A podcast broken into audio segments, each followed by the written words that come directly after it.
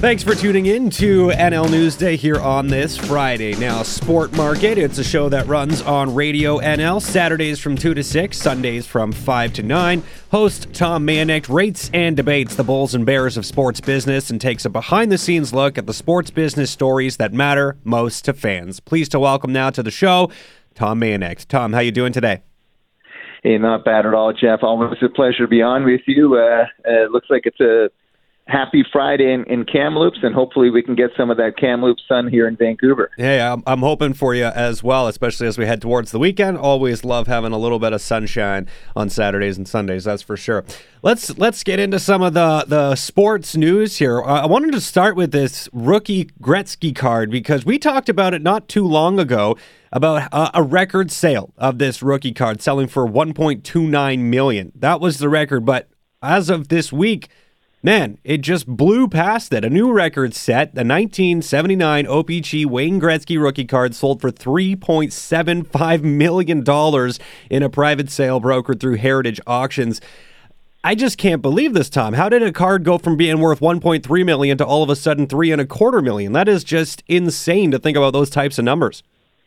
Well, those are the types of numbers that we're seeing in the trading card industry, uh, you know, which is more bullish than it's ever been.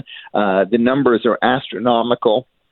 A lot of new money has come into it, and people are starting to view some of these cards as assets that they want to have in their portfolio, and that's you know driving the prices up, especially for you know uh, collectors who've got the uh, the wherewithal to you know, put down that 3.7 million on a on a Gretzky card. But just to show you how hot the market is, Jeff, and we've talked about this recently on the sport market on Radio NL uh, on Saturdays and Sundays, and and you know, this was a card that in 2010, 2011 sold for about a hundred thousand. Uh, in 2016, I believe it was sold for four hundred thousand uh, last December sold, as you mentioned, for the 1.29 million, which was the first hockey card to ever go across a million dollars, setting that record.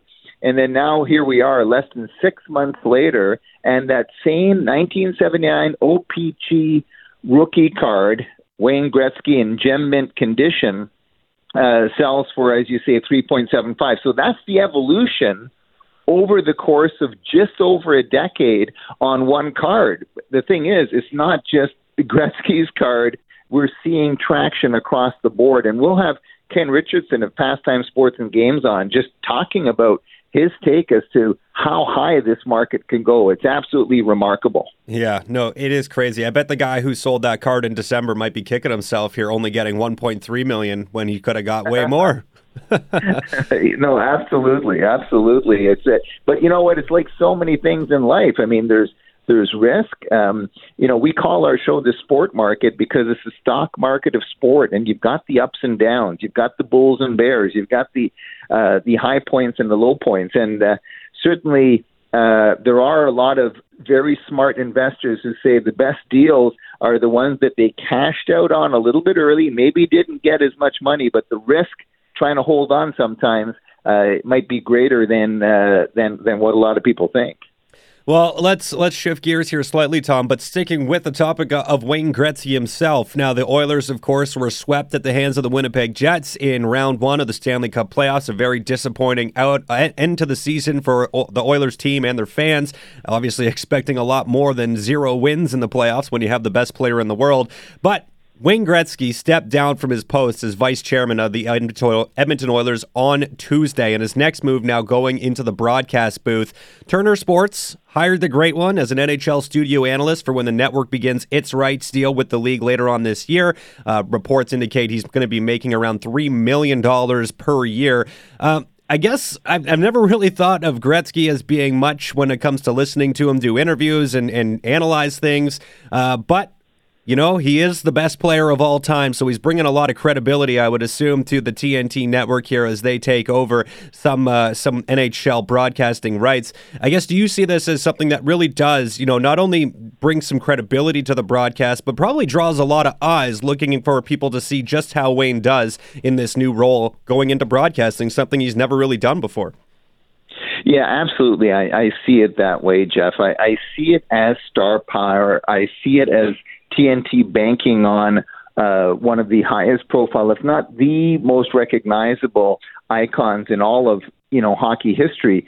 And you look at what he brings to the table for TNT. And I just want to sidebar quickly. You mentioned credibility. I think that is a big part of this.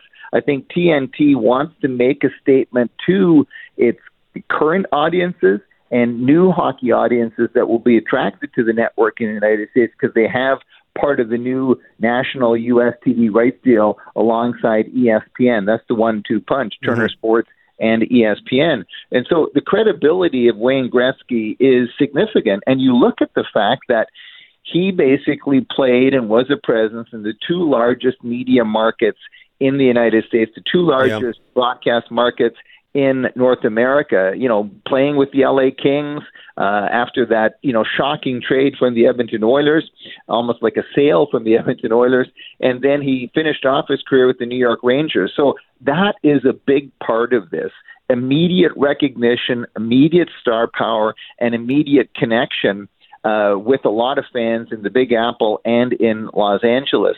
I, I do think the challenge for Wayne, you know, given how nice, how genuinely nice a guy he is, and how he's not used to, um, you know, poking and prodding a lot, at least, you know, in his uh, time retired from the mm-hmm. National Hockey League.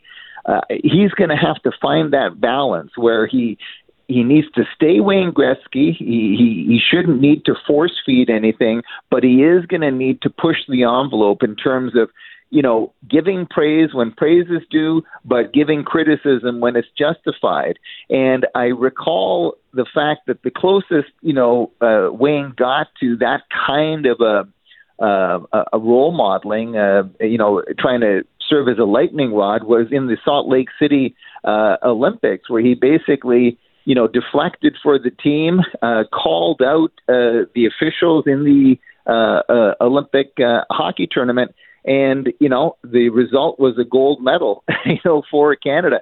It's that kind of edge that he's going to need to bring to the table. Uh, but I do think the credibility factor that you brought out is a real biggie here. Yeah, I'm just, I, I, like I said, I've never been one to really listen too much to what Wayne Gretzky has to say, not because of you know who he is, but just I've never really found some of his his comments to be all that meaningful. But I'm definitely going to be tuned in to see how he performs here on this in this new gig. We'll see how it ranks in, in his uh, life achievements. Is he you know as good a hockey player as he will be an analyst, or is he uh, you know maybe going down the coach route because he didn't do so well as a guy behind the bench? So we'll see where this ranks in his hockey career. Uh, sticking with hockey though, the play playoffs, of course, we're almost into round two. Not quite. A couple of series left to go. We got game seven tonight between Vegas and Minnesota. We got game six tomorrow between the Leafs and Montreal after a disappointing, uh, if you ask me, a pretty disappointing overtime as I'm a Leafs fan last night, but that's besides the point. We got the Winnipeg Jets just sitting and waiting after sweeping the Edmonton Oilers, as was mentioned earlier. I got to imagine this is. Uh, pretty pretty big advantage right now for Winnipeg being able to sit and watch and, and wait to see what happens.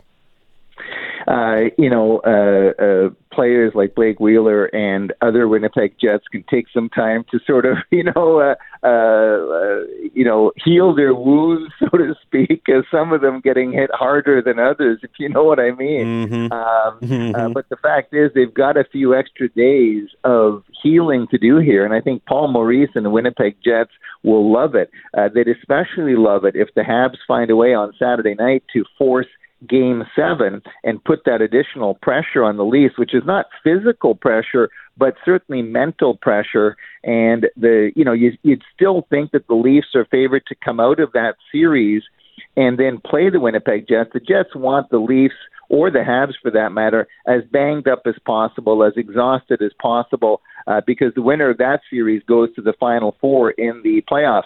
It's a momentous well let's just take a step back. Tonight's game uh, between the Vegas Golden Knights and the Minnesota Wild is a biggie. The the uh, the Wild having a tremendous performance the other night, uh, shutting out the Golden yeah. Knights three nothing. Uh, Vegas heavily favored in this series, but Winnipeg has had quite the season, especially in this. Uh, sorry, Minnesota has had quite the season, especially in the second half. Vegas Golden Knights just don't seem to make things easy for themselves. Last year, they allowed the Vancouver Canucks to push them to the game seven before they wound up advancing, and then they lost in that next round. This is a team that's made the playoffs in all four years of its existence. It's already made the Stanley Cup Finals once, but there's a lot of pressure on them to finally bring home Lord Stanley's mug. Uh, the ownership group is putting a lot of pressure on, so that's one to watch tonight for sure.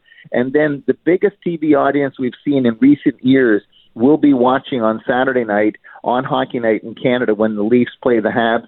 And it's a biggie, not just because it's the two largest media markets in the country who haven't played each other in the Stanley Cup playoff series uh, in 42 years, you know, not since 1979.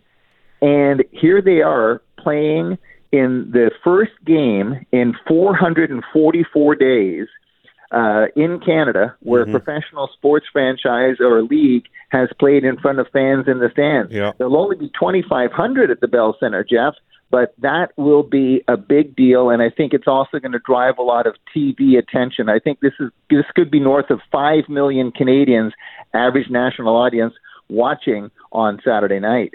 Well, I'm I'm definitely looking forward to it myself. It should be a, a, real fun atmosphere to finally see a few fans in the stands. That's for sure. Not going to be quite the the scene as we've seen in other places, like in Carolina, right, where they got fifteen thousand. But hey, twenty five hundred can still make a lot of noise, and I'll be interested to see just what the makeup of the audience looks like in the stands. Will there be a lot of Leaf fans there? I think there probably will be, but we'll have to wait and find out. One more subject to get to. We're coming up on the clock here, but Phil Mickelson winning a major tournament at fifty years old you know, you kind of want to see some new guys start to take over the golf landscape, but uh, these old guys just don't want to go away. And Phil Mickelson defying the odds of age and, and pulling out another major win to add to his uh, trophy collection. I mean, this is, do you think this is a good thing for golf to see these old dogs sticking around and, and continuing to be dominant?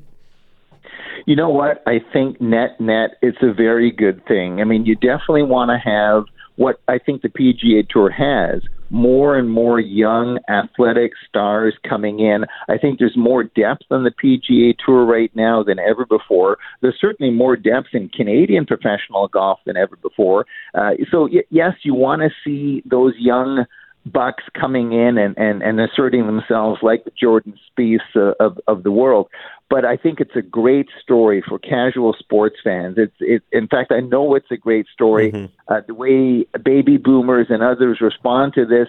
It, I recall when Tom Watson had his big run. Uh, you know, when he was already on the Masters tour and he was in the Open Championship and he came close to winning it. That did a lot for the sport, and it made a lot of 50, 60, and 70 year olds feel a lot younger. I think that's what Phil Mickelson did last weekend at the PGA Championship. At the age of 50 years, 11 months, he became the oldest major winner, major tournament winner ever. Uh, he's now one of only four golfers, Jeff, who have won uh, PGA Tour tournaments over four decades. Um, the gap from his first uh, PGA Tour tournament title to last uh, Sunday uh, is more than 30 years all that stuff is incredible. It's mm-hmm. his sixth major championship. Uh, and I'll tell you something, I think he's really savoring this one. So I think for golf, net, net, it was a real positive story. Well, uh, Tom, I, I think you're probably right from that, especially from the casual sports fan. Having those recognizable names continue to do good things is going to bring in eyes that wouldn't otherwise be watching the sport. We saw it with Tiger Woods just a couple of years ago, right at the U.S. Open, same kind of story. So uh, definitely a positive, but I still still would like to see some more domination, I guess, from some of those younger guys, whether it's the Spieths or the Koepkas or you know the McIlroys of the world. But their their time will come, I'm sure. Anyway, Tom, appreciate this as always. Thank you so much for joining me. Look forward to the show here this weekend, and uh, we'll catch up again soon. Hey, and we'll talk a little Brooks Koepka and Bryson uh, DeChambeau uh, tomorrow on the show as well. They're trolling each other in a big way. Never seen anything like it in golf. We'll talk more about it in the sport market on the Radio NL 610 uh, this weekend. Looking forward to it. Tom, enjoy your rest of your Friday. Have a great weekend. We'll talk soon. Take care, Jeff.